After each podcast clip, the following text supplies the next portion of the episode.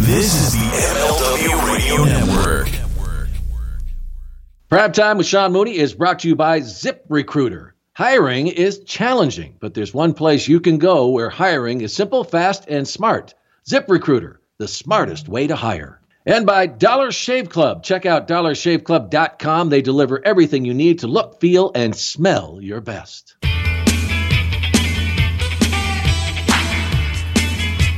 Hello, everybody, and welcome to Prime Time with Sean Mooney. I hope you all had a fantastic week and that you had a chance to catch the episode with Steve Lombardi, better known as the Brooklyn Brawler. And he is a great story. I hope you listen to it. Uh, in his uh, 30 plus years with the WWF WWE, he started uh, knowing pretty much nothing from the beginning about the business, and eventually he became a wrestler, a superstar, who made uh, putting over other superstars an art form. Uh, he became a superstar himself, you know, as the Brooklyn Brawler and a few other gimmicks, uh, a producer, and also an agent. And he certainly made the most out of every opportunity that was given to him. I really want to thank uh, Steve Lombardi for coming on. Uh, this week, another great episode. Our guest is someone who I had hoped to get, I tell you, from the very beginning, from when I started this podcast over a year ago. And getting him on now is even more awesome after his appearance in the recent HBO documentary, Andre the Giant. Uh, no one knew Andre better than our guest this week, Tim White, uh, who also was a great referee with the WWF. Uh, we'll get Timmy in just a minute, but first, uh, if you're a business owner, you know just how hard hiring a new employee is. You got to go with the multiple job sites, those stacks of resumes. Uh, it's a confusing review process, but today, hiring can be easy and you only have to go to one place to get it done ziprecruiter.com slash primetime. So why ziprecruiter? Well with their powerful matching technology ziprecruiter scans thousands of resumes to find people with the right experience and then invite them to apply to your job.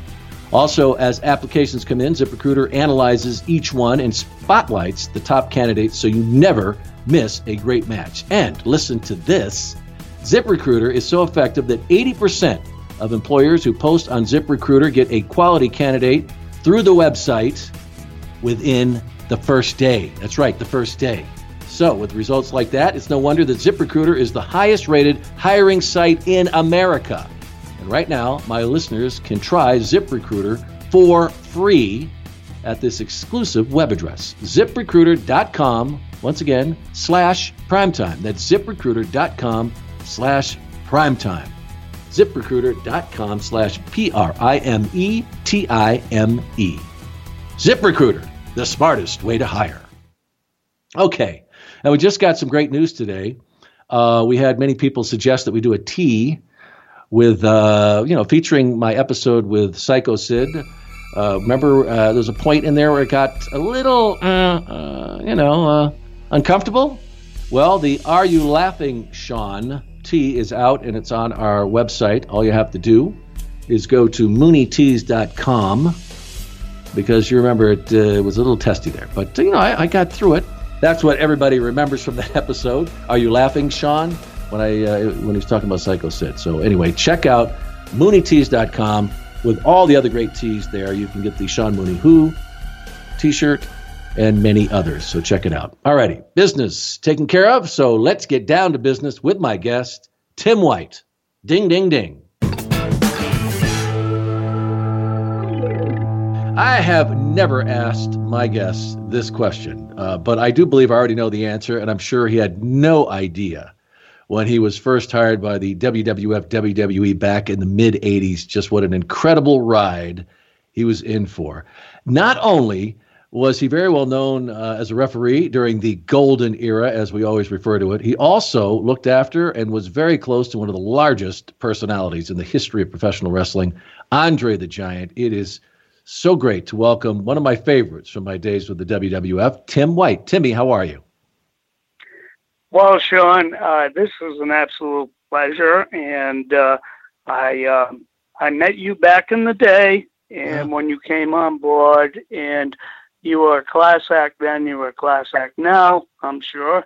And um, you know, one thing that, uh, and I, and it's been a long ride for me. I've been there. Uh, I've worked for the McMahon family now for um, 36 years in and out. Wow. And Yep. of course, my greatest days were traveling around the world with Andre. And you name a celebrity, a politician, a per- Yeah. I met. Uh, my life's been incredible thanks to the McMahons and the uh, and the business. You know, Yeah. it's it's really been a treat, and I've enjoyed every single second of it.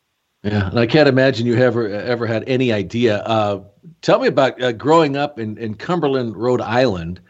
Uh, what that was like, and then uh, I don't know if you were into professional wrestling or how that road ever, uh, you know, was laid before you. But uh, give us some idea of how it all started. Well, Sean, and I don't want to bore your listeners with my life experiences, but um, I actually grew up in Pawtucket, Rhode Island, Oh, Pawtucket, oh, yeah, I Yeah. St. Raphael Academy, and I played baseball. Then I went on to Roger Williams uh, College at the time, now a university. I played baseball there.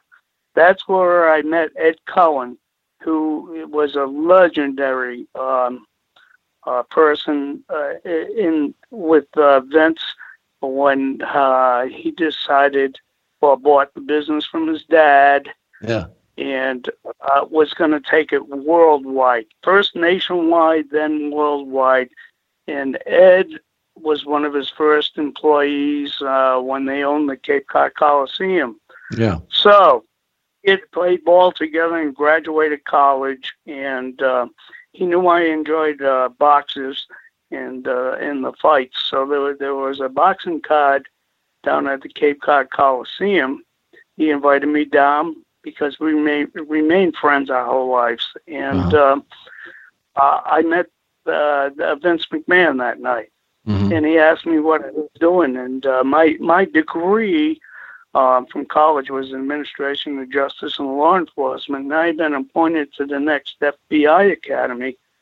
And um, what happened was the economy was pretty bad at the time, and um, um, so the uh, the federal hiring was delayed for a year or two. So I met Vince. He goes, "Well, what are you uh, what are you going to do?" And I said, "Well." I'm just working. My brother has a small company. I'll, uh, yeah, I'll just hang on there and wait to hear. He goes, well, I'm buying the business, and Hmm. we're going to be moving to Connecticut shortly. And if you like to come on board, what do you know about wrestling? I said, absolutely nothing. Uh. Nothing. And he goes, name five wrestlers. And This is unbelievable. I said, well, no disrespect, uh, Vince, but uh, I came up with Bruno, Chief Yeah. Jay, and uh, and Andre. And he goes, Okay. "That's it." you know how Vince is. Yeah. I said, "I told you I don't want to offend you, but you know I'd watch it on TV on Saturday mornings with my brothers, and we go out wrestling around the yard, and and then I was I was doing other things, but um, Mhm. uh, anyway, I jumped on board, and I never looked back. So you were going to be a, a federal officer? Was that the initial plan that you were wanted to be a? Yes, yes. I was I was the uh, my uh, the the uh, the state of Rhode Island. Both senators at the time Yeah. appointed me to go to the next FBI school, Uh-huh. and uh, that then um, due to the economy or whatever was happening at that time, all schools and federal hiring were were put down. So Mhm. that's how I just had this interim. And uh, to be honest with you, Sean, it's funny how uh, life works out, right? Yeah, yeah. I've had friends for years that were chiefs of police that uh, worked for the FBI, Customs, Secret Service, and they say you are the luckiest bastard in the world. that you know, we put on the TV. There you are in Australia. There you are in Japan. You're Hmm. just having a blast and seeing the world, and it's not all that we thought when we were younger it was cracked up to be. So it's funny how life works out. Just when you think you got kicked in the you know what, Yeah. the door opens, you meet someone, you take an opportunity, and you go for it, and it's been just terrific.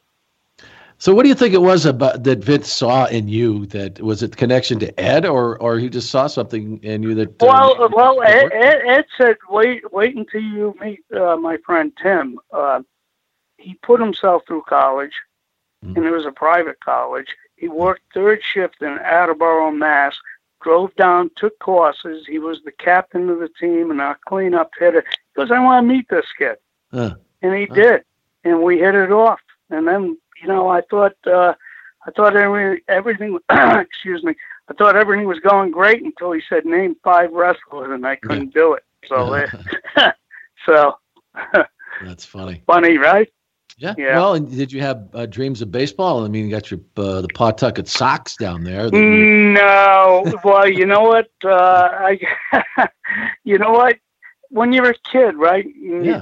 and and all of a sudden you're batting clean up and you're hitting well, and all of a sudden you have these delusions, and that's that's the thing about professional wrestlers when they make it to the WWE now Yeah. slash WWF. Once they get in the ring now, they are the cream of the crop. Yeah. So, uh, why, why I was in college and I'm thinking I'm all that, I went to a Red Sox uh, Minnesota Twins game, and uh, you know I'm old now, so I'm watching Rod Carew warm up and just play catch, and right then I knew you're never going to be a major leaguer. so that just one playing catch. that way, I mean, they were just playing catch. Yeah. Then you realize where you're at. But going back to the Pawtucket Red Sox, uh, they became a Triple A team when I played in high school for St. Raphael's, and um, uh, St. Ray's had the field for all their home games at McCoy Stadium, which is a major league field. So how great was that for us? So the Pawtucket Red Sox guys used to have to wait for us to finish our games before they could come out and do their batting before their games because of course we played in the afternoon. Yeah. And I had guys like Cecil Cooper, Juan Beniquez, um, uh, Rick Burleson, all those guys waiting back in the seventies, right? Yeah. Waiting and and I'll never forget Cecil Cooper said, "Man, you you got a great swing, but um, when you're waiting on a pitch, I can see that little hit." So they were actually because let's face it, these guys are in AAA ball, but they've only been on a college or high school themselves a couple of years. So you think they're big, big stars. Of course, they all went on to be superstars. Jim Right. Rice, that, that team was loaded, loaded in Pawtucket. But they were the nicest guys because they were only three or four or five years older than we were, you know? Right. So yeah. it was cool. Yeah. It was a great experience. Sure Yeah. was. You know, and I get off the tracks on this podcast a lot, but since we we're there, I'm going to uh, tell this story to you real quick. Is that you know before I I uh, went to work for the WWF, uh, WWE, I worked with Major League Baseball productions, and I was this young. I mean, I was this kid who uh, you know grew up in Tucson, Arizona. We didn't even have a MLB team anywhere near close to us. So I I go back and I have this great opportunity to work for this company, and I ended up working on a show called Greats of the Game, and one of the uh, shows, uh, you know, I mean, we did featured Ted Williams. And, you know, they used to go to uh, Florida for spring training. So we went down there and we'd always heard, you know, at this point, you know, Ted was, you know, he could be testy, you know, but to Sure. me, he was, he was like the real life John Wayne. And uh, I just, I just remember we went down there and we went to the camp, you know, the Boston Red Sox camp, and he would go down there and do, you know, help with some instructions like that. And uh, we said, you know, we're, we're here to meet with, with Ted Williams for this show. And they said, well, he's out there by the lake. So we we uh, walk out there. There's this lake nearby there, and he's sitting there, uh, we're standing there, standing there rather. And there's this father with his son, and they're fishing offshore there. And Williams must have seen him, and he goes over and he's just standing there watching these people. This you know they're fishing. They have no idea that's Ted Williams, probably 20 feet from him. And finally, he can't take it anymore. He sees the dad instructing this kid with the the rod, and he goes, you know, get, get I can't take it. He goes, come here, come here. I got to show you something. So he's working because he was a big fisherman. So he sits there, and he works with this kid. I swear for a half an hour, teaching him how to cast. And the kid ends up catching a fish. And I, the kid, I'm sure, didn't know who Ted Williams, but but obviously the father was. He couldn't speak watching this happen. And at that moment in time, I was saying, my God, I am seeing John Wayne working with a kid here, and it turned out to be one of the most uh, unbelievable weekends of my life. Just sitting there and having him tell stories, and uh, really, it was Well- it's just something else to be to be and he was and I was never really starstruck by these the ball players. I've met all kinds of these Hall of Famers, but I'll tell you what, Ted Williams was definitely it. There's no question about it. Absolutely yeah. right, and uh, and uh, and he uh, uh, like in our business, yeah. there's certain people that stand out, yeah. and there's been thousands that were greats. I mean, terrific greats. But Ted Williams, from uh, his service to his country and everything, yep. the the running joke used to be because I'm a big Red Sox fan, right? That um, um, Yaz would get the spring training yeah. in eight day eight eight days in, right? Yeah, yeah. He had back spasms.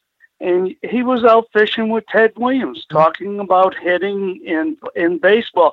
Guys like Yaz, once you're that great, you don't really need spring training if you show up in shape. And that's what some of these guys do. And uh, professional athletes in every sport now, it's yeah. a it's a year-round process, and they're right. ready. So yeah. that that nonsense of throwing extra pitches or or swinging extra times, your body's going to do so many. So um, every year, and even me as a kid said, this back this back spasm stuff has to be no, it can't be.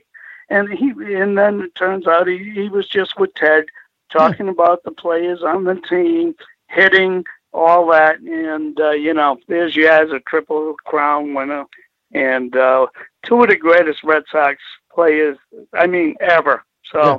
And, no kidding. And and folks, and, we will get to what we uh, we're here to talk about very soon. But it, it, just goes to show. I mean, there there are people, and like you mentioned, there are guys in professional wrestling that just stand out. And uh, like we mentioned, Ted Williams, and you know, here's a guy who had already was hitting, you know, that year that he hit 400, and he could have sat uh, when he did it. He already was done. He they he, he didn't have to, and he ended up going in the game, and I think he hit two home runs that day, or but or went three for four or something, and ended up. Oh, he's le- he's legendary. Yeah, he wasn't he was. t- just going to take a seat. Yeah, now, a, and that's a, and, and, that's why there's great men among us. Okay, yes.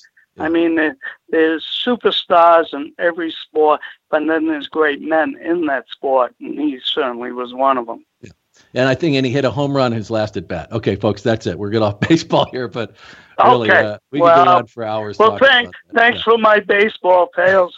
when I get back to Rhode Island, no one wants to hear them, yeah. and uh, you know, Hey, what can I tell you? I got a ton of stories. We will one day maybe we'll be able to uh, we'll share them, and I'm sure you got a few too.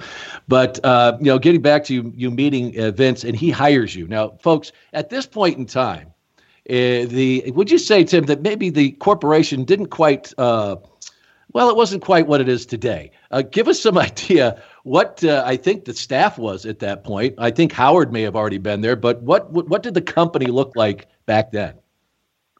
Well, um, it was bare bones, and yeah. Howard was there, and uh, I understand that Howard's having some health issues, so I yeah. wish him the the yeah. best because uh, we've been through it all.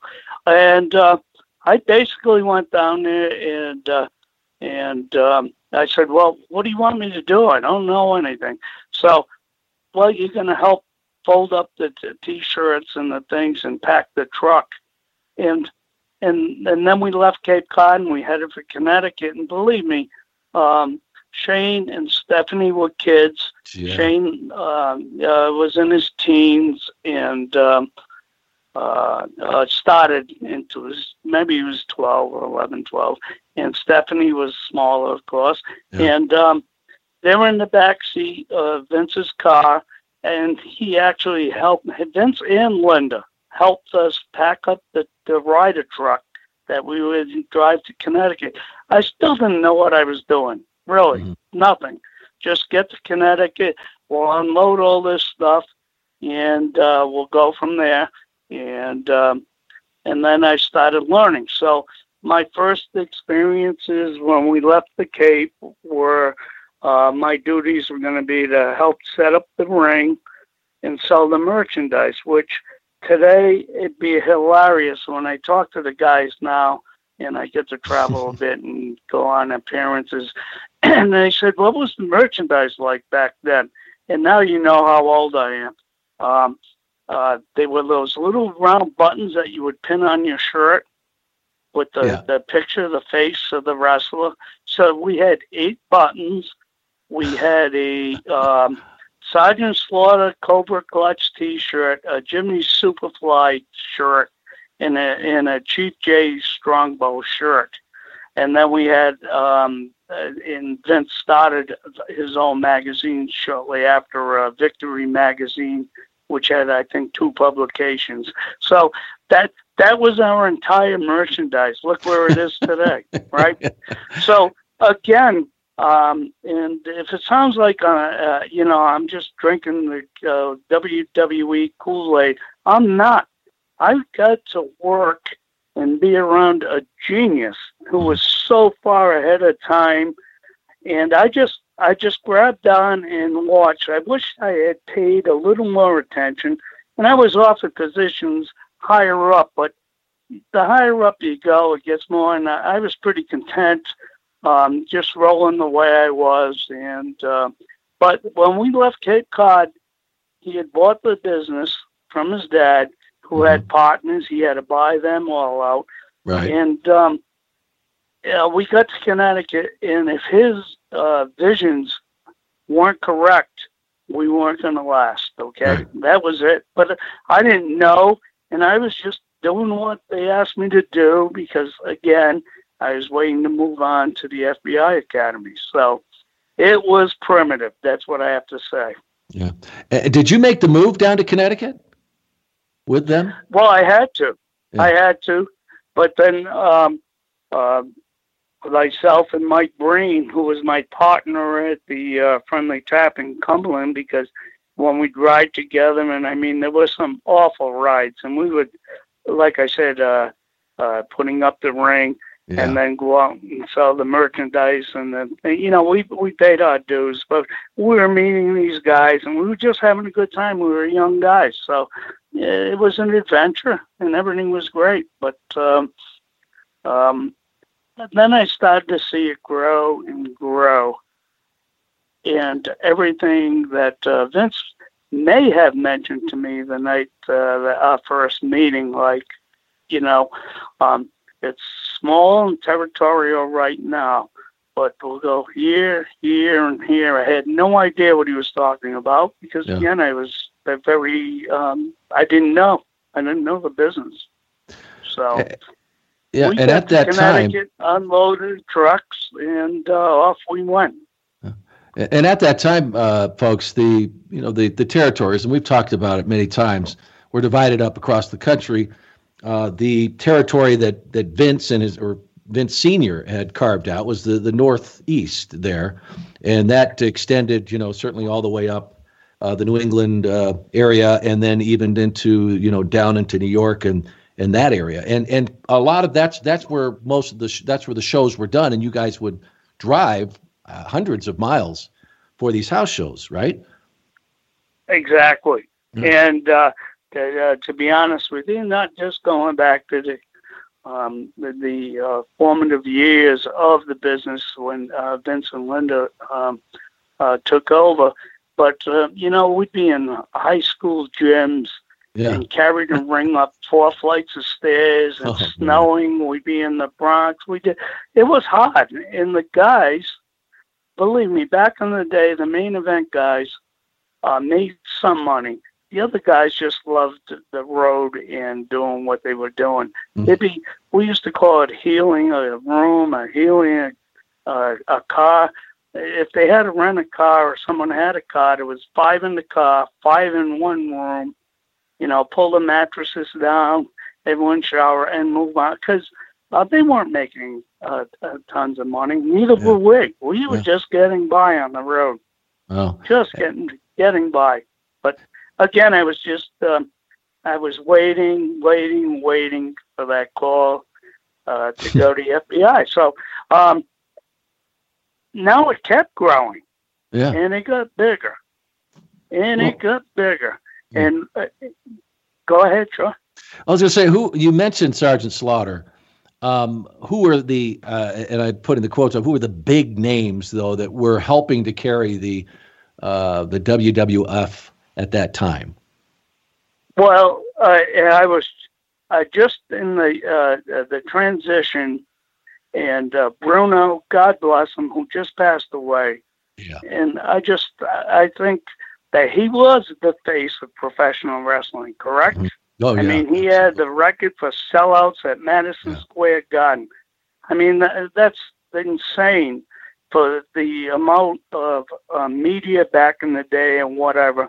Yeah. What a gentleman, what a man. So um, that was handed off. And then uh, the next fella in, uh, that was the first champ when I was there, was Bob Backlund who Mhm. you couldn't have handed it to a better guy in the growth era because he was your all American guy, just a terrific, terrific wrestler. Yeah, and he would stay. Eh, You know what, Sean? It impressed the heck out of me because we're packing up the truck from selling the merchandise and get ready to take the ring down. And we look over and there's Bob Backlund in his three piece suit signing autographs till every person got an autograph and left it. But it was a high school. It wasn't. There weren't thousands and Right. thou- but they couldn't have been uh, passing the torch better than from Bruno to Bob Backlund. Mhm. And now the business, in the way Vince looked at it, is going to change to the um, more entertaining, more you know. So uh, it moved on. At what point did you see it really start to change? We're talking pre Hulkamania and before, but what at what point did you say, you know, uh, and you said you recognized that you were working for somebody who certainly had a vision and uh, you know a, a genius, uh, as you well, describe it. you know what? When did you really Um, see it uh, happening? a long, long, long. Yes, uh, before WrestleMania one. Yeah. And uh, and then and and then Vince. I mean, I, I don't ever play poker with Vince McMahon because he was broke. He was he was mortgaging everything he owned and everything he had. Yeah. Yeah, you know, but he went and got handpicked the top talents from those other territories to come to WWF at the time. Mhm. And now, you know, and, we talked about territories. Crockett was in the South, Von Erickson, Texas, uh, born out in the West Coast, you know, and then of course you had you had the Canadian uh, fellas up there with Stu and Helen Hart in Calgary, and he picked, hand picked, and because he he he, he paid he paid them a lot more than and they and they came Yeah. and all of a sudden every time every time the lock you know the door opened all of a sudden there, there were these different faces different guys i didn't know who they were because uh again i didn't know much about wrestling Yeah. they said oh man this guy's one of the best in texas this best guy and uh i said wow so he was putting together his first all-star team heading towards uh the biggest biggest gamble of his life wrestlemania one Yeah.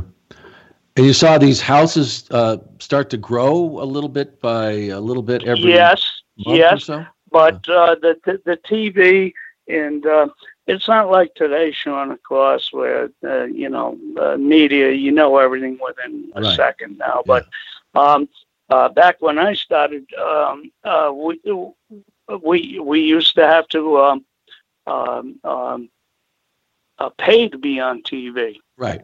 Yeah. I remember having to run the tapes to different TV stations and they play it because it was like an infomercial. So, but all that changed, and it all changed, and it coincided with what was happening in America, you know.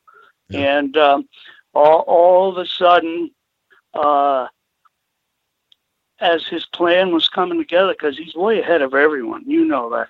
But uh, and, and listen, I have to say this because I love the McMahons, right? I, I they're, they're my employer, have been, but I consider them friends, and I've been with them through it all. And uh, uh, I'll, I'll tell you what, as this construction of the great wrestling uh, uh, show that it is today, Mhm. Linda McMahon was is m- m- probably more important than Vince. Vince is the creator, the marketer, the visionist. Linda was the nuts and bolts, believe me, putting together TV deals and and taking care. So they they are the best team ever in the history of uh, wrestling because they uh, to, together made it where, where it is today. Yeah, and you mentioned that because you know Linda kind of stayed in the background through all that, even when it really started to grow. Of course, that changed all later. of it. But then, all you know, every bit of it. But Yeah. I stood in the back, and I saw, and I was at some meetings where she was, uh, uh, uh, you know, uh, licensing, uh, TV contracts, all, and then the biggest deals I, they would it be the two of them making, but all, I mean, there's only 24 hours in the day, and as Yeah. as uh, as we hit and I mean, when we hit big was right after WrestleMania one. It was a perfect storm, right? MTV, cable television. He spent, I mean, talk about when we left Cape Cod to move to Connecticut. Mhm. If WrestleMania one didn't hit the numbers they needed, all of us were going home. That's it. it was done.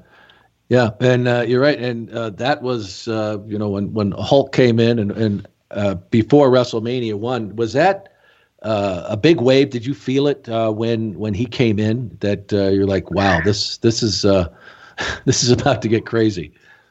Yeah, well, it is. It is. And again, um, um, I, it, it, I, I think the wrestling uh, talent took over, Mhm. but it, it, it needed that jump start, and it got it from Cyndi Lauper, Mr. T, um, Muhammad Ali, Liberace. They were all at WrestleMania one, uh, pushing it and uh, and make it the spectacular that it was, and. Uh, and then we carried on from then. And now he had uh, assembled the best talent in, in in the country and even uh, from Asia and wherever to keep rolling because the ball he, he I mean WrestleMania one was a huge success. Yeah, And uh, what I did, what I did for WrestleMania one, was I stopped uh, putting up the ring and selling merchandise, and they called me into the office, and I worked with a fellow from uh, New York City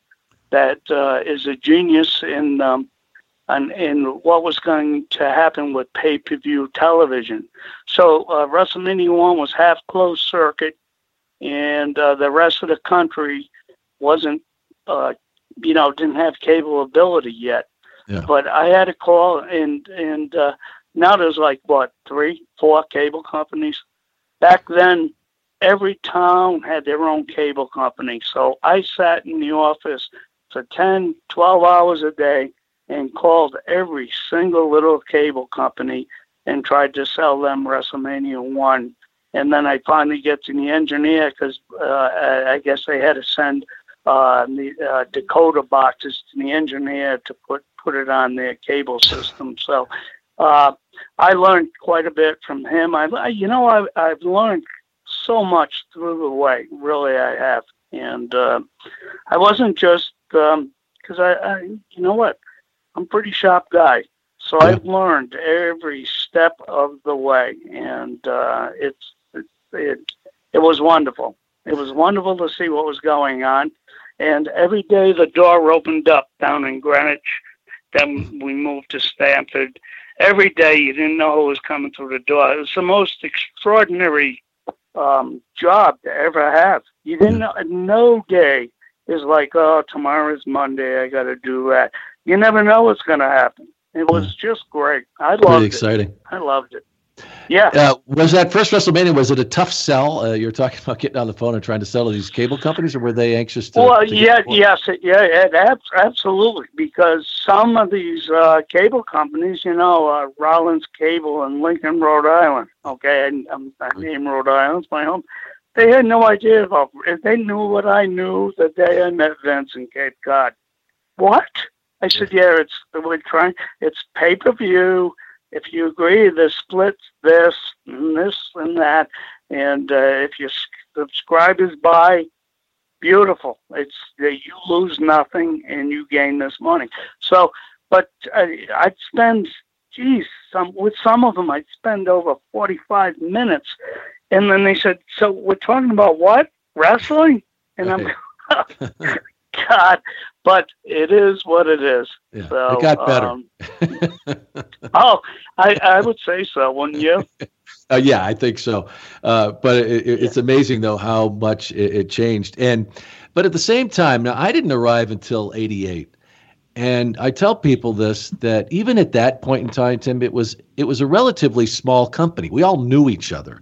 You know, you knew who was doing the you know the promotion. Uh, you knew who was uh, you know doing the, the the tapes. I mean, they were still sending tapes out there. Well, uh, you know, you know what? When you arrived, Sean, it was still the United States and Canada, and Yeah. then he took it off the chart. And I'll tell you what, I I went to the studios to do an uh, an, um, an a few afterthoughts about uh, the Andre the Giant uh, uh, documentary, and I know nobody there now. I And there's know. hundreds and hundreds. Yeah. But you know what? To the, your listeners, if they ever could see the organization, I just, uh, you know what? I can't comprehend it. How they do it, week in, week out, live shows, their publications, their marketing, they're geniuses, man. It's unbelievable. Just go to an arena at 3:30 in the morning and watch the first WWE trucks roll in. Okay, and then and I, I mean it. This, it's it's it's not it, the talent. Yes, that's that's what uh, people pay to see. Mhm. But those uh, those technicians, the stage hands, the sound people, the Yeah. caterers, Yeah. you got to see it to believe it what so they roll into. on at three thirty, four in the morning. They unload. They set up the set. They, you know, whatever building. It's not the same thing every day for them because buildings are different.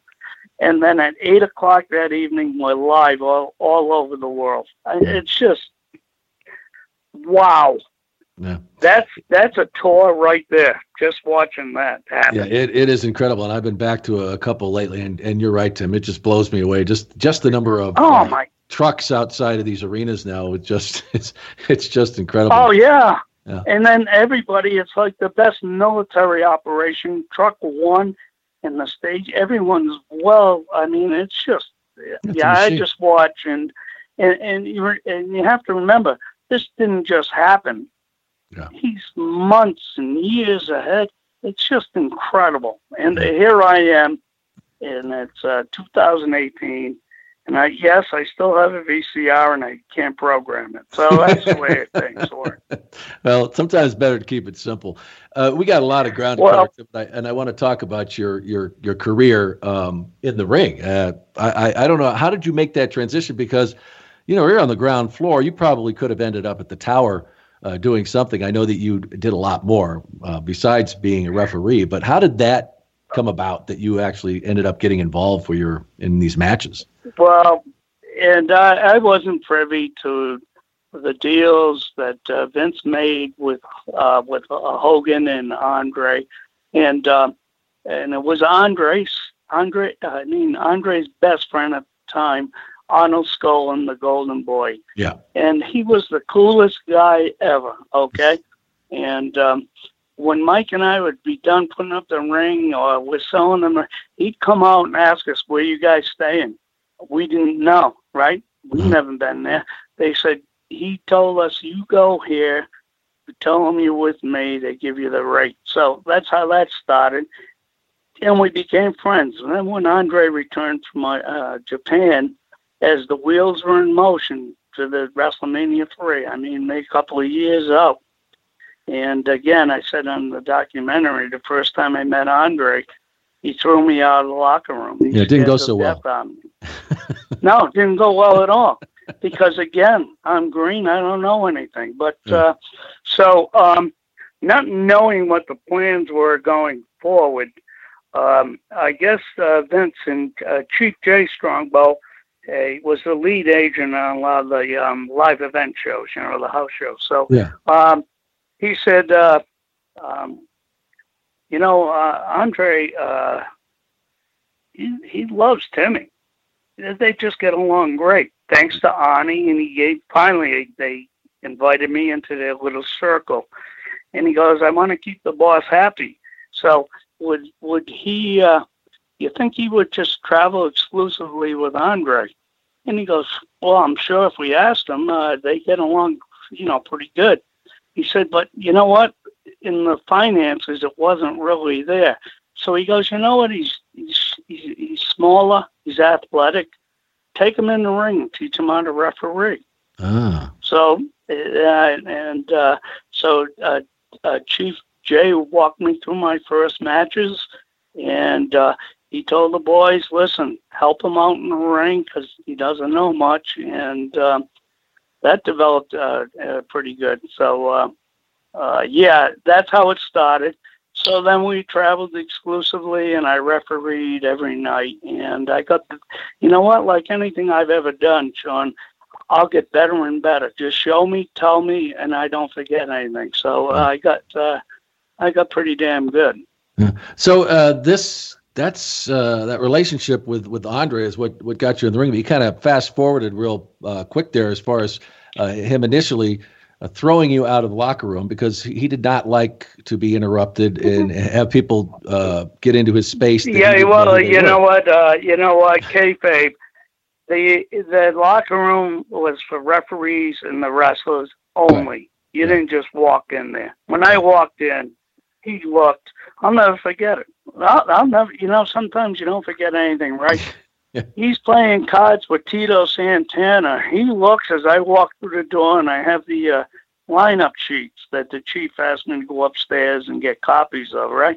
Yeah. So I figured I'm working for the company. I can walk in with them. Well, I learned my lesson, and then I hated him. Hated him. oh God.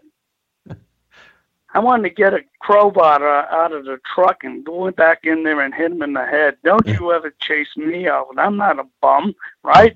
But uh, uh, as Arnie would keep telling us where they were staying and all that, finally, and uh, everyone knows, and uh, um, uh, you know, I don't go right to my room. I like to have a couple of beers or a couple few drinks every night, which I've done my whole life, especially owning a bar. So, you know what? If uh, people say that's wrong, it's not wrong because I was, uh, you know, I got, I took care of business. So that's the, what I do.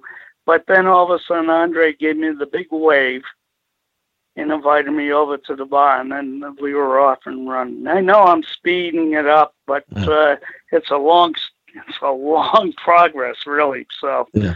um, Well, I remember the day. I remember there was a day back then that you uh, you actually kind of pulled me aside and you said you told me that you know Andre likes you, and I and and I because I was the same way. I mean, I just uh, I was told early on, you know, that Andre is uh, you know he's not this horrible oh person yeah, anything, but you just keep your if he wants to talk to you or if he wants anything to do with you, he will. And I so I was very you know just kept my respectful distance when I whenever he talked to me or we did interviews. I was you know as very respectful. right. We had a great time, and I remember you told me that when I tell you it floored me. I was just kind of like, wow. Yeah, well, uh, you know, he was the boss, right? And uh, he walked the way he wanted to walk. And then I saw people, and I go, oh, because I feel bad for him. And it was like me walking into that locker room that first time. They feel because they're a technician, some Andre, you need to do this. So he put it, you know, he looked at him, oh, yeah, okay and uh, that'd be the last time they could even come and talk to him. I mean, he was fickle like that. But then, if he liked you, you you could approach him anytime. He had to like you, but he had a great sense of human beings. Believe me, and he felt your aura or whatever whenever he, walked when you walked up to him, and if he liked you, he'd do what you asked if he asked right. So he liked certain announcers and and, and commentators and and uh, interviewers, and then he didn't like others. So, um, and I watched him just like and. You know, a few times he said, "Boss, come on, they're just trying to do their job." No, he just once he said no, Yeah. they were done. So yes, he did like you because you gave him the proper respect.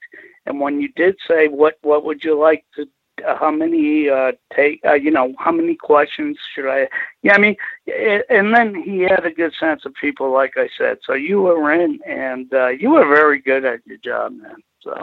Well, I appreciate that, uh, but uh, it, it's it's amazing, and we'll and folks, we will get into the whole uh, relationship that, that Tim had with with Andre. But uh, I'm also fascinated by because a lot of people don't really hear about what goes in goes on in the ring uh, as the third man, and it's it's a very very important position in there, and there really is an art to it.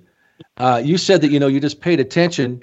Was that really which was I guess was your classroom because uh, uh, you you didn't there wasn't somebody who was really going to give you lessons. You said they'd give you pointers or they'd help well, you out the ring, but right. But when guys were going over, if they were going to do their first program together, yeah. uh, a chief would say, "Timmy, we need you to get there early. Just get in the ring and roll around with them and and get a feeling." So it is a three way dance, and again, it, it got more and more important as time went by because the matches got more and more high level where a sunset flip is not a finish anymore. Yeah. And they started to include referees in the matches mm-hmm. where, and that was a big thing with Vince too. Um, uh, like I said earlier, he hired the best technicians, best thing.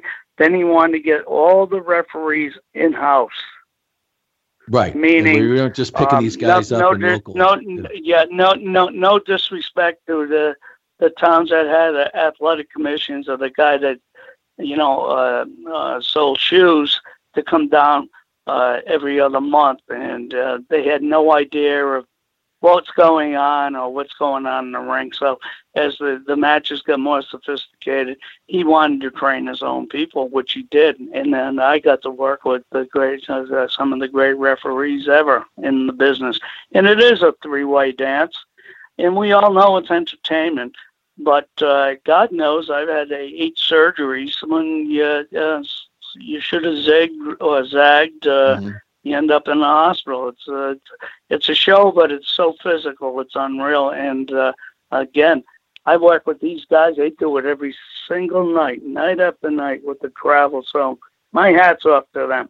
And yeah. of course, when when when I had to take a bump, I hadn't done it for uh, three weeks straight. So sometimes these guys don't know their own size or power, and uh, they hit you, and wow, you you know you say to yourself, "Holy crap!"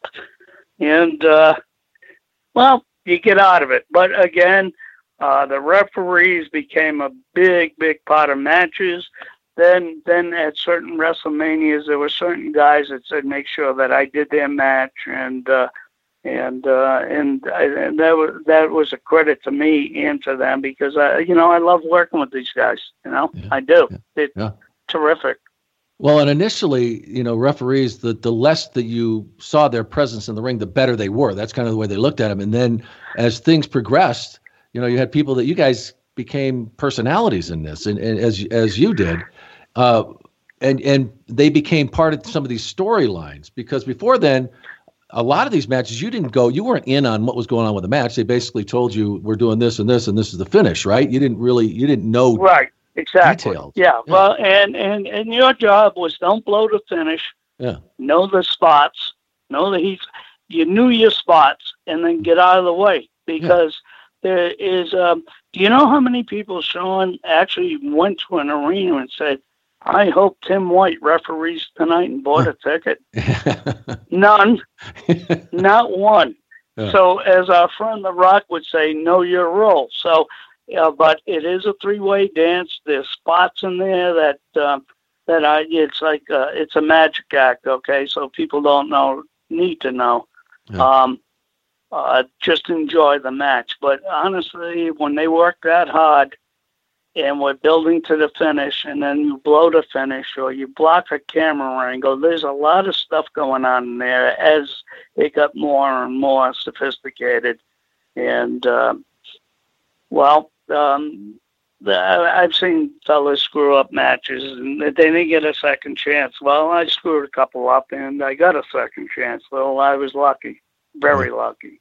But I think that's because I I was under Arnie and Andre's umbrella. Like we cut him, we'll cut him slack because everyone liked me, you know. Yeah. So. Yeah, but you you became uh, absolutely one of the best. And do you remember? Uh, because you said you know, the guys would request to, to have you in there with them. Uh, do you remember what your you know your really the the first big match, the one that really uh, when you look back that that was the one that uh, really stands out to you initially, one of your first ones? Well, you know what, uh, Sean? Uh, that that's not fair because I've done so many championship matches with so many guys through the years. Yeah. And like I said, that was thirty something years ago. So every one of them, I was privileged. Believe me, and I got excited. So I remember some. I remember some funny ones. I remember some. Uh, you know, like uh, um, they just interviewed me. It's 20 years this year since the uh, Mankind Undertaker Hell in the Cell, and I was Oh, the yeah. referee on that. Yeah. And you know what's unfair? And I'll just tell you, and we're on the phone, right? You call me, you ask me. So they called me from the studios and they said, So what were you feeling right then? That was 20 years ago. Right, I can't, right. you know, I do, do remember this. I told them I was having, uh, I was having a heart attack through the whole match because when I spoke to uh, uh, Mick and Mark, they told me the, the spots I need to know, but I didn't know they were going to do some of that stuff. And then when it uh, when when it broke down, now I'm going, oh my god, oh my god, is he going to make it to the finish or what's going on? And now I'm because you're always communicating back and forth, but. uh I'll never forget after he went through the top of the Yeah. after you threw him off through the announce table, then he dropped down through and he's crawling to the corner. And then Taker climbs back down. He gets in the ring and he goes, "See if he's breathing." And I get over to Foley, and um, and his nose is up. I mean, his uh, tooth is up through his nose. He's bleeding from his eyes, his ears, and everything. So, uh, you know, there's a little uh, grab that you can do to see if he wants to keep going or should I just, you know, stop. Right. Oh, uh, and he and he looks up and he goes, "Where are the tacks?" He forgot where the tacks, which uh, where they were left under the ring. So I told him, and I'm doing my hocus pocus in the ring. And I get back to Undertaker. He said, "Let's take it home." I said, oh, "He even I think Batter and I like he couldn't believe that this guy had that in him." Yeah. And uh, he dumped, you know, he dumped the tacks all over the ring, and uh, then he made a move, and Undertaker reversed it and tombstoned him. And uh, I think they picked about forty tacks out of my arm from counting the one, two, three. And boy, was I I was so happy that everyone lived through that thing and it was over. Boy, Yeah, I mean, there were points in that match that you must have really been saying, "This, this is insane." What this Oh, guy? it is. And, and when he threw him off the top, I thought he was going to reverse something, and they keep playing on the top and then climb back down and get into the. But when he threw him off the top down through the announce uh, thing, uh, I had no idea that was coming, and that's when I almost threw up. And I'm going, oh God. So, you know, I I think um, I think I think it might have been Sergeant, could have been Sarge or Bruce Pritchard up in the gorilla saying, "See if he's okay." See, you know, because Yeah. there's signs that you give if someone's. Right. I mean, because you you do something like that, you're hurt bad, man. You know, but Yeah. Hey, well, I think I that's think why it it's legendary, and Yeah. uh, I was just glad to be part of it, and I love both those guys, and that that set the uh, that set the bar for Hell in the Cell matches. That's for sure. That's Yeah. for sure, I right? Yeah, but I don't know if anybody has ever been able to to match that. What about the the the, the shoulder bump with you? I mean, how did that how did that happen? Well, you, you know what? Uh, and uh, we walked through it, and that was in Nashville. And um, uh, you know what? The, and I'm being honest with the fans. Those those cell matches, those TLC matches, they're very nerve wracking because anything can go wrong because you're working with props and not just in the confines of the ring. You know, Yeah. so anything can go wrong. So I again, of course, um, uh, uh, uh, Triple H and and uh, and uh, uh, Jericho, they would always ask for me, and I, and we just just talk about a dance and a rhythm and everything else. So we walk through it. Everything's great, you know, and we'll get to that spot, and uh, and uh, uh, Triple H is going to throw Jericho back in the ring. He's going to keep rolling towards the ropes. Triple H goes in next. Then I start to climb up on the ropes, and Jericho comes flying across with a, a flying forearm. Uh, Triple H ducks down. He hits me. And the one thing, you know, uh, we didn't go through, I mean, I knew everything. I mean, everything was there uh, was that he hit me so hard when I flew off the apron. I hit it, but it was one of those chain link faces, uh, fences, not the bars. Yeah. So that became like a springboard. And when I hit that with the velocity I did, I had one second to put my arm out or break my neck. I put the arm out, and I had uh, previous surgery, so I had pins in there and it ripped everything out. So that Yeah. pretty much finished me up uh, refereeing. But listen, no one did anything wrong. We just didn't take into account that uh, uh, the spring off the uh, fence would be as uh, severe as it was. Yeah. So, Well, the, the reason I bring that up, and we're talking the Hell in the Cell that was in uh, uh, 2002, um, that it is, it, it's uh, not only, and, and there's no question, we've, we've mentioned how what, what these superstars go through night after night with their bodies, but um, when you guys are involved in that, and it's not something you guys do every night, uh, it's dangerous out there. And, and uh, most of these bumps, you know, when they when they do involve you, you're supposed to basically be knocked out of commission for whatever period of time. So you got to take a pretty nasty shot. Uh, how did you prepare yeah, for that? and, stuff? Because, and you know, you can. Well, uh, Sean, you, you you don't. Well, we walked through it, and I know what I can take and what I can't. And I wasn't, you know, um, I can take bumps, okay. So, and that's why they my, myself and Hebner Earl took more hits than oh, people go, "How are you guys still going?" But um, um, you know what? If you can take now, there's been situations where they they come to me and ask, "Will you take that?" And I said, "No, Not nope." really. There were there was And uh, yeah, yeah, no, one come to mind. not not gonna do it. not gonna do it. Do you and remember uh? And uh, and that's kind of tough because you're just a referee. But I said, no, no, I can't. I won't do that one. I can do this, this, this, and then they come back and uh, they said, okay, we moved you. Now you take the rock bottom instead of getting hit with a chair or something. And I said, that's fine, because I know uh, uh, Dwayne just picked me up and dropped me square, so I'm not going to get hurt, you know. So Yeah. anyway. Well, there's a sense of trust too with these guys. Uh, you know that you. Well, yeah, and, and again, that's what you said. Uh, you know, we spoke about a lot earlier was the timing and trusting each other. Because what do those guys do to each other in in the course of a match? They trust each other, and they have to know. And they talk. You know, can you do this? Can you do that? If you're not comfortable with that, we can put this in. So that's you know, uh, we're not out there. We're out there to entertain, not to get hurt, because life goes on. Uh, Tim, I want to take a quick time out here on Prime Time with Sean Mooney uh, so we can talk about one of our favorite sponsors. They are none other than Dollar Shave Club. Now, everybody, uh, you know, out there listening, if you've got, uh, you know, if you shave every day like I have to, and you've got a thick beard like I have, I mean, I get up in the middle of the night. I uh, host a television show, so uh, I have to shave like two o'clock in the morning, and um, need to have a good razor. I have one of those beards that grows in all kinds of different directions, and I also have some very sensitive skin. Can you identify with what I'm talking about? So I really need to have a good shaving experience. And let me tell you about my Dollar Shave Club experience. Now, I've heard of all these other hosts, you know, talking about on these podcasts, you know, Dollar Shave Club and Dr. Carver's Shave Butter, but I wanted to find out for myself. When I first tried the six bladed razors they have with the executive razor, uh, it had been, uh, you know, a long weekend. I had a really good beard going. Well, I got out that shave butter, and you can see right through it, so I can see all the whiskers.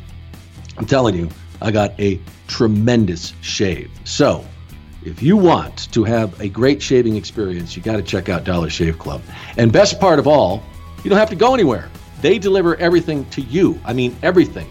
And they also have shampoo, they've got body wash, and even toothpaste. Everything you need to look, smell, and feel your best. So, guys, clean up your bathrooms. Come on, and your morning routine, like with me, very early. Join Dollar Shave Club today, and for just $5, With free shipping, you'll get the six blade executive razor plus trial sizes of shave butter, body cleanser, and one wipe Charlie's. Uh, you'll find out what you do with those, but they're great. And then you can keep the blades coming for weeks, week after week, for just a few bucks a month. Now, to get that deal and a tremendous shaving experience, all you have to do is go to dollarshaveclub.com slash primetime. That's dollarshaveclub.com slash primetime, and then get ready to have that tremendous shave experience. So, Tim, I want to get back to uh, one, I guess, half of, of your career with the WWF was uh, uh, not only being a great friend with Andre the Giant, but looking after him. And uh, how did that really, the, the, the relationship, I mean, from him waving you over in the bar to, you know, where you really became uh, close and then started traveling with him? Well, uh, Sean, and, and this will sound funny, very uneasy at the start because okay. I didn't know how much pain, or after we've been in the bar, as long as we were when we get in, and his accent in that deep voice, mm-hmm. he must have thought I was a goof because I'd be driving, and we always rented vans, right? Yeah. And he go, "Good, good work, boss," and I'm going, yeah, and I'm shaking and I'm going straight. I didn't I didn't know he said take a left, boss. Uh, you know, right. so uh, it took a while to get there. And I, even though we were friendly at the bar, now we're traveling with just me and him, and I was still a little bit intimidated because um, um, he was so you know he, he he was Andre. But then that loosened up and it became it just became fantastic. And you know what happened? On the way to the show, we started to love each other and care about each other. Not a job. I'm not his driver. I'm not uh, the referee. We and uh, everything we spoke about and talked about in the van uh, because we were we were best friends by then. Um, I never let out. I never let it out here either. I mean, uh, WrestleMania three, there were top top people coming to me and they they're asking is is the boss going to put him over? I said, I don't know. He's sitting right there. I knew damn well what was happening in that match. But the thing when you when you when you trust each other and you ride down the road together, and there was, I mean, some top people asked me. I said, no, I'm not. No, we never discussed that. They said you did, didn't you? I said, yeah, we did, but you know, what I mean, you know what? You ask him. So yeah that became like uh, that became like uh, Get Smart, the uh, uh, the cone of silence. So whatever we talked about, no, that because we were best friends. Right. And uh, I was, I was, I was friends with Andre in the last third of his life, which was the most painful mm-hmm. because mm-hmm. he kept growing, his back, the surgeries, and all that. But I made it fun for him, and uh, and uh, he made it fun for me you know. Yeah. So yeah. he was always more worried about me than I was, you know, because I'd always say, no, no, you can't do it. Goes, take it easy, Timber. We can win. I mean, it was, it was, we had a lot of fun. So there and, wasn't, uh, it wasn't a point in time where you, you said that things changed. It was just gradually and being around each other and getting to know each other day after day on the road. That's that right. That's right. Changed. And, and yeah, yeah. And, and you know what? Uh, he's a human being and, uh, you know, people uh, wish for being famous and all that kind of crap. It ain't worth it. It's not worth it.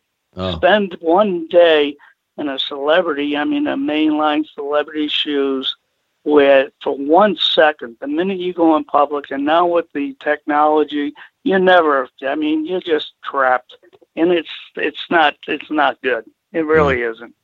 And they they understand that people get excited, and uh, there's the movie star, there's uh, there's the Rock, there's uh, Andre, and Andre couldn't hide. That's the other thing. He couldn't he couldn't put on some makeup and wear a big jacket and walk through an airport. It was uh, it was nerve wracking, yeah. nerve wracking. And when yeah, a- we left several hotels in the middle of the night because uh, we don't know there's a uh, there's a uh, a pony league convention. There's all these 13, 14 year old kids in the place, and mm-hmm. they see Andre come in and check into the hotel, Of course, they find out what room all night long. So he called me, "Let's go, boss," and we just move out. I mean, it's it's just crazy. And yeah. uh, I'll tell you one thing: if he was a gentle giant, because if he had a real bad attitude, that it would have been terrible. So it uh, it all worked out, and I loved him. And the most time, uh, uh, when we got back to the ranch in Ellerbe, and he put on his shorts and a t-shirt, and uh, we drive the four wheelers, and he was had his dogs, and and he could be left alone because he had a huge ranch. That was right. the most I saw him relax and enjoy himself. Really. So. Well, it was great that he had a place that he could go and and uh, actually just be away because people don't understand. And, and you mentioned that that uh, to, to people they forget he's a human being and uh, that he would that to him they was just a spectacle. And I remember uh, being in an airport one time and he was he would read his paper. He had his paper up and not who knows if he was reading it where it was just like a curtain to, and people would come up there and stand there sure. and andre andre andre you know and people didn't understand that you know that that it wasn't him being rude yeah well but sean again they're just so excited and yeah. you can't blame them yeah. so uh, honestly uh, we'd, we'd get through security at an airport back when there was security because we yeah. used to just walk right through and uh, but by the time we got to the gate, there's 500 people chasing us down the hallway right. of the airport. What are yeah. you going to do? It's it was just no, it was a really very stressful for me. I was just glad once we got out of the uh, airport and the uh, the airplane and got to and of course he had friends in every single part of the world that owned restaurants and bars and stuff and we had there, and they they know he'd be coming, and they had it yeah. all set up where it was secure, and there wasn't any problems, and everything went great. So yeah. it was it was uh, it was fun. But uh, you know what? Uh, uh, another thing about Andre, like his his his family were the wrestlers. I right. mean, I know yeah. he had his biological. No, so he was the most comfortable not only at the ranch but in the locker room yeah. with the guys and the girls and anybody that was a wrestler. And um, the closest people that I ever uh, been with uh, that he would uh, go out and have fun with were um, were hockey players, and uh, mm-hmm. he was uh, he was good friends with uh, John Ferguson and um, uh, Bobby Orr, Carol mm-hmm. Vadnais. There were a bunch of them, and I said, boss, how come, you know what? And he goes, because they, uh, the pro hockey players are the, are the, are the closest to what the wrestlers are, you know? They play hard, they party hard, and they conduct themselves like professionals, and they're ready to go the next day. And uh, yeah, so I got that, and I got to meet the, all those people, and uh, and uh, that was fun. But also, um, outside of hockey plays, he do nobody no one. So we had this little sign like in the ring where if we were sitting at, at an airport and someone, you know, that was, um, you know, a, a fellow celebrity or something would uh, walk up and if if I gave him the Iggy and then he let him through, they they they speak their piece. So uh, we're in uh, the airport in Detroit and uh, at the time uh, Johnny Bench, right, uh, mm-hmm. Hall of Famer. Yeah. He's walking by. He's a huge wrestling fan, so he spots Andre sitting there with me, and he comes forward. Now I know who he is. God, I love baseball, right? Holy uh-huh. mackerel! So I give him the off. So Johnny shakes his hand. He goes, "Oh my God, boss!" Oh, I call him Andre. I don't have mitts that big, you know, catches mitts. And Andre just grinning and go. So he goes, oh, listen, I don't want to be late for my flight, but I'd be remiss if I didn't stop and say hello. You are the greatest. And Andre just smiled, good to meet you, boss. So he leaves, and then he goes, who was that? I said, that was Johnny Bench. That was Johnny Bench. He goes, who's he? I said, okay, there you go. So, uh, yeah, it's really funny. I remember when uh, you would come to Stanford and you and you mentioned the vans, and they had that van with the the bubble top and the big giant captain's chair in back. Uh, Right. And I, that must have been uh, when they got that. That must have been great for Andre because flying was so difficult. When you could drive, you did. You drove everywhere, right? Well, yeah, if if it was within range, and uh, when Vince asked him to move closer to um, uh, as things were progressing, so uh, he stayed at the uh, Hyatt Regency in Yeah. Greenwich, Yeah. and that's when they had that van man- manufactured for him. Because back in the days when they started with those, uh, you know, those uh, uh, vans with the phone in it and VCR Yeah. and uh, the, you know, so they made one for him with the high high uh, headroom and Right. one giant uh, seat and he was more comfortable in that. And he'd watch, and then we just, because I'm driving, we just talk and laugh, and you know, we he'd have some wine or whatever, and then we were moving. So, uh, but when we got into other um, um, airports, which weren't drivable, of course, I, I'd rent vans and sometimes even campers. You know, if he could get through the door, because he just couldn't fit in, a, in an automobile anymore. So. Yeah. Um, let me tell you what the biggest waste of time ever was. If they arranged a limo service to pick us up and a stretch limo pulled up, Oh, God, yeah, wave it off. No, no, because he couldn't get in. Yeah. And uh, you've been in stretch limos. Yeah. Those are hard for anybody. to- you you gotta you gotta crawl into the back seat. You can't. Yeah, that's all for show. So he wouldn't get. He, nope. So I'd go to Hertz or someone and rent a van and go back up to the lounge or whatever. And yeah, so I I kept a book on um, where to rent in every city, so it made it easier. Yeah.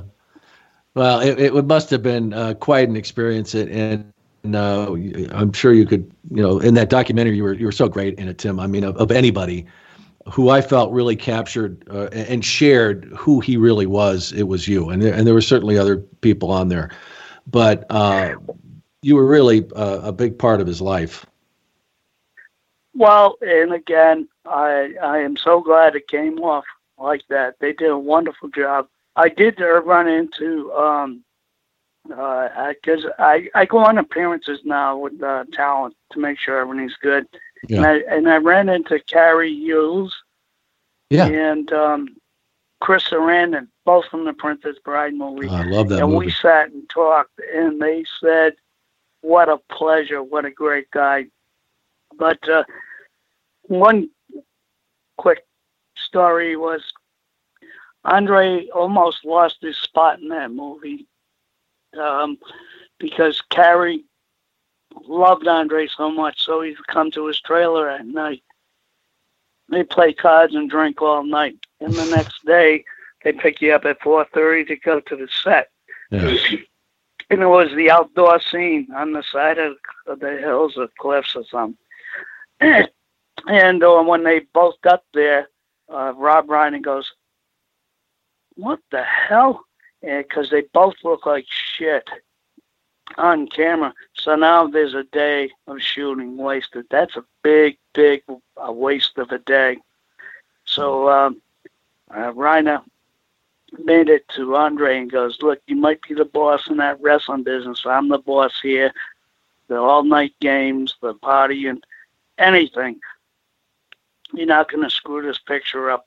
And, and read him the Riot Act. No one ever read him the Riot Act. Yeah, And no uh, kidding.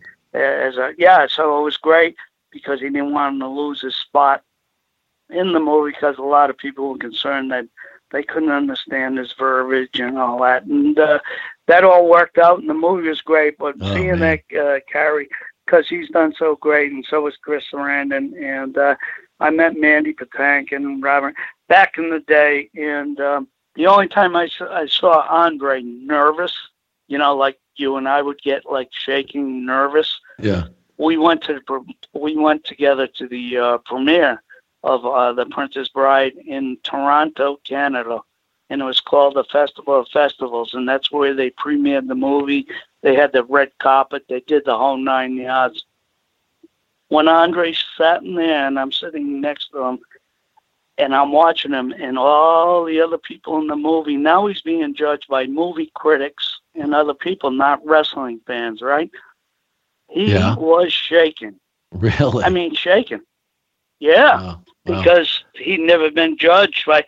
But um, when we returned to, and then he was so happy when they uh, the standing ovation, everything he got when we left, and he was so happy when we uh, returned to the uh, the ranch in Ellerbe. He had received I don't know how many scripts from other uh, oh, because they had no yeah. idea that he could act, right? Yeah. And he said, "No, that's it. I just wanted to prove I could do it. I'm not a big dumb wrestler." So uh-huh. there you go. Were you on the set for that? The, all the shooting when he was there? No, no. Got there at the start, and then I left, and then I picked him up when he came back from doing the stuff in England. And uh, next time we went over there, he had his uh, back surgery. So. I tell you, that is to this day one of my all-time favorite movies, it, it, and he was he was fantastic in it. I mean, you, how could you? Oh you, you God! In love with Andre in that movie. You did, yeah. and uh, it was it was a perfect spot uh, a perfect writing for him, and uh, and he and he pulled it off. And I, I think that was uh, that was uh, voted uh, and I don't follow all that stuff. But one of the top twenty-five films ever made, and it's still to this day the greatest family picture to watch, and even for adults, right? To watch it, you're entertained through the whole thing. It's great. The humor, and the the setup, everything's terrific. So yeah, he was really happy with the turnout on that. Well, there there were points, and and it, it was it was tough. There's no, it was not an easy life for Andre, and uh, and you really would have to know him as you did to understand that. But it's awesome that there there were there were points in his his life that he did experience that incredible joy, um, and and did have places that he went where he felt comfortable and and was able to have peace.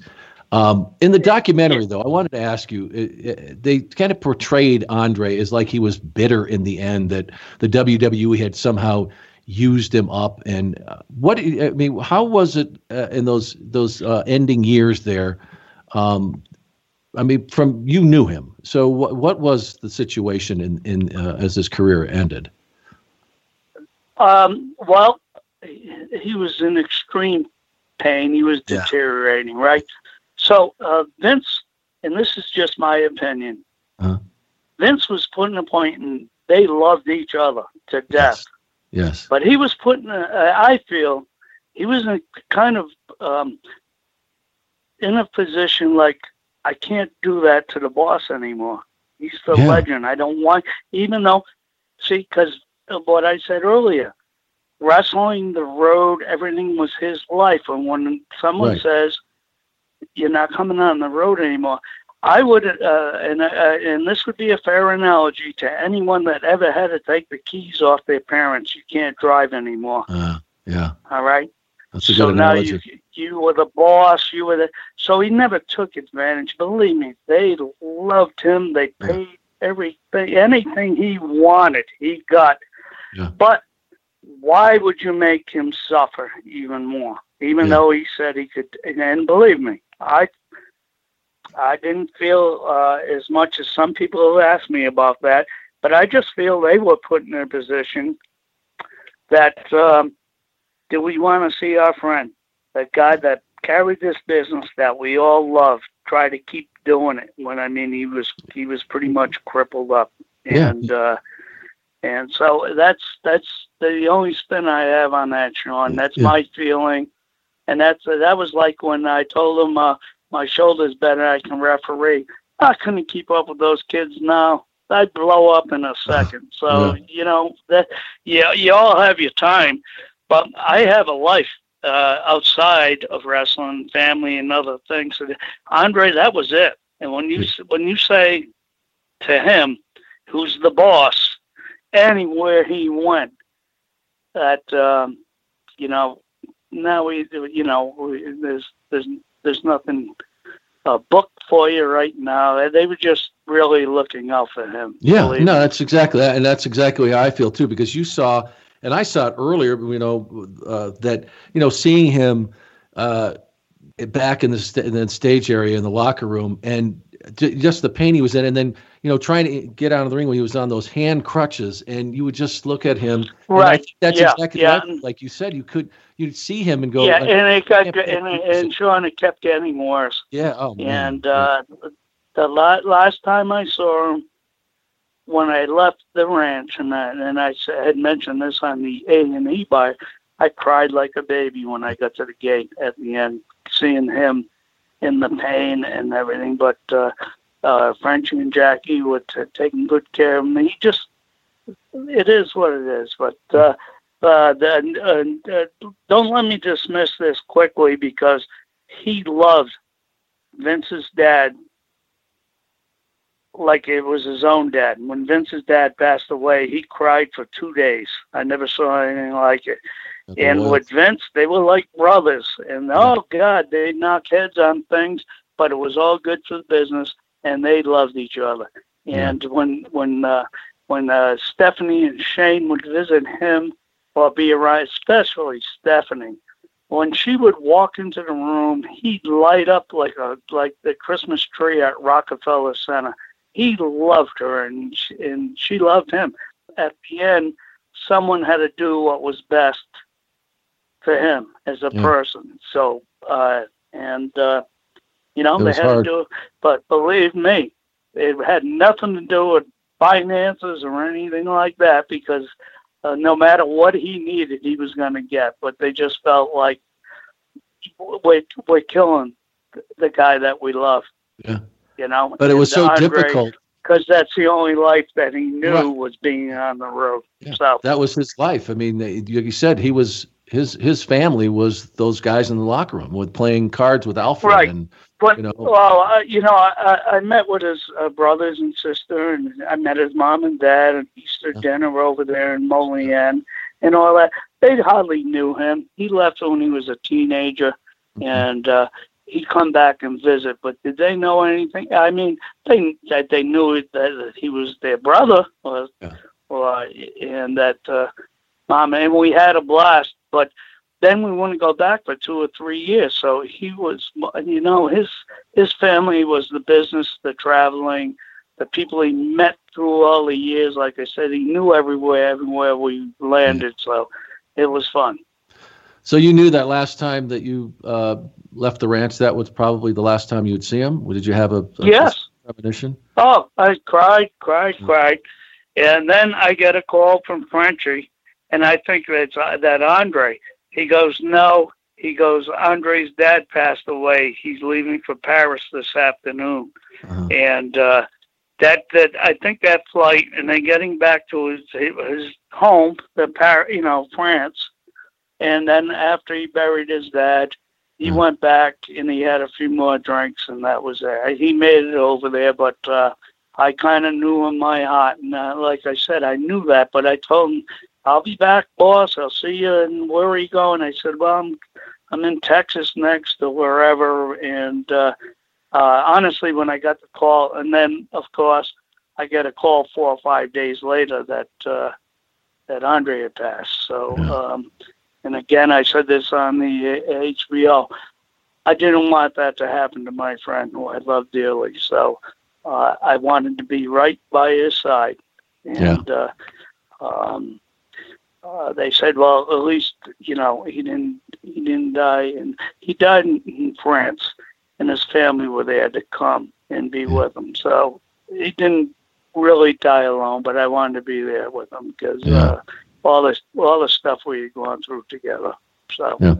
Well, I tell you, Tim, that's that's really what stayed with me in, in that documentary when you said that at the end that you just wish you would have been there with him. And it just shows uh, that it had nothing to do with business. It had nothing to do with uh, anything else besides you just loving that man, you know. And and uh, yeah, really, it. I mean, we we loved each other, looked out for each other. Believe me, people thought I was taking care of him. He was taking care of me half the time. believe me.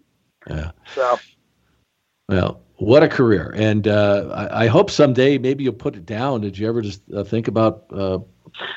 Well, you know what? I've been asked a million times Yeah. now, and uh, because of all the guys I've traveled with and met, and the people I've done, and the matches and all, And um, not to be a smart ass, but I say, you know, you have to you have to read a book before you can write a book. yeah, you're a smart ass. That's good. so that just lets me up. But uh, but uh, you know what? Someday, if I had, and when I sit down and think, but I'm sitting in my office here and I'm looking at pictures yeah. from all around the world, and uh, what man, I'll tell you what I am the luckiest son of a bitch that ever walked the face of the earth. I have a great family. The uh, job I've had for 36 years, it couldn't be better. What I'm doing now, just to keep busy, is fantastic. I'm with the, uh, these new uh, guys that I, I used to referee their grandfathers and their fathers, and I mm-hmm. know everyone. I love getting out there, and it's not the 300 plus day a year grind. It's just the three or four days a month, and it's perfect. Really, yeah. Sean. I don't know how you know. Again, just right place, right time, and then I saw something huge was happening, and I and I stayed on, and um, what a great decision! Believe yeah. me. Well, I uh, know you had the friendly tap. Uh, it's still in existence, right? You just uh, sold it to some yes i sold it and was... and believe me uh, the new owners are uh, they're off the chart they're absolutely great and every time i go home which i'll be heading shortly i go and and of course all the uh, patrons that you uh, still there that uh, when I owned it, said, "Boy, you were a lazy bastard as an owner because the place never looked better." I said, "Well, you, you jerks were drinking here, then you're still here." So I didn't spend any money on you guys. He did. So anyway, that's great. Yeah, we loved it. You know, Vince was kind enough to put the friendly tap on uh, Monday Night Raw four or five times. Andre and Arnie and I would always go there whenever we were in Boston or Providence or close by, and uh, they would, well, you know, the greatest people in the world. And it's in that little town of Cumberland. And talk about, uh, you know, it's named the Friendly Tap there was two fights there in the 25 years I owned it. and I started them both. So there you go. that tells you something. Well, I hope if I'm ever back there in Cumberland, we can meet up there. We'll talk uh, the days with the WWF, and we'll we'll share a few baseball stories. Cause I have a lot of great stories you'd love to hear. You know what, Sean? That'd be an absolute pleasure because I think the world of you. I did, and when you first called me, uh, I, you know, I said that that'd be great because, uh, yeah, you've gone on, you've moved on. I, you know, I'd be down in New York and see you anchoring the news and doing stuff. Life keeps moving. I'm sure you've made all the right decisions, but you were terrific to work with, and you're a great guy.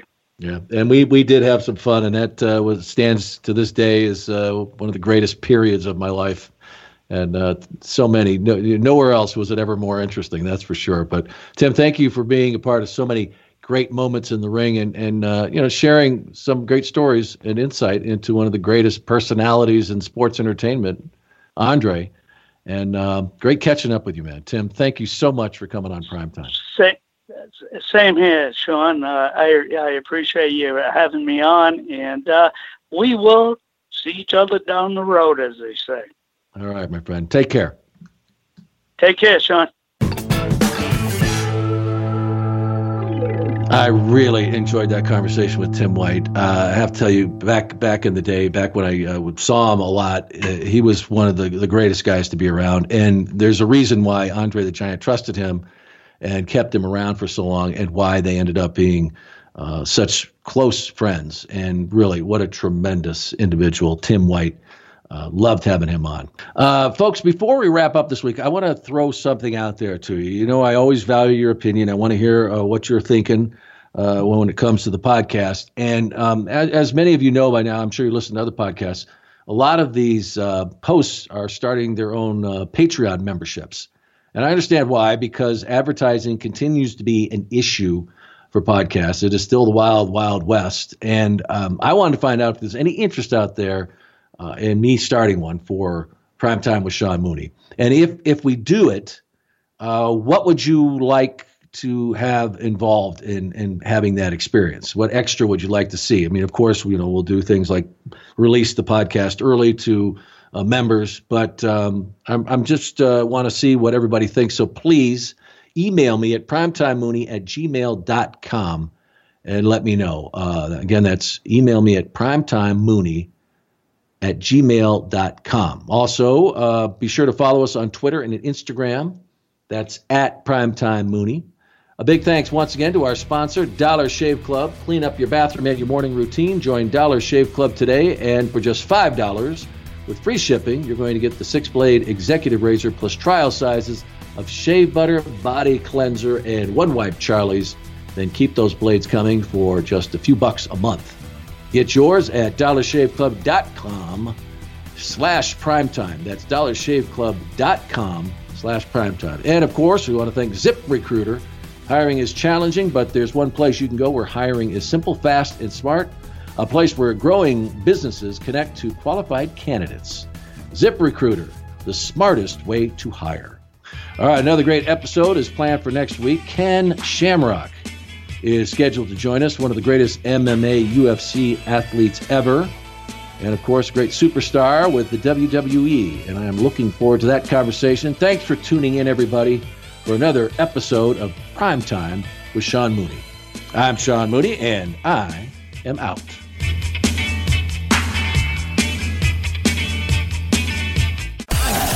The world of MLW radio never stops.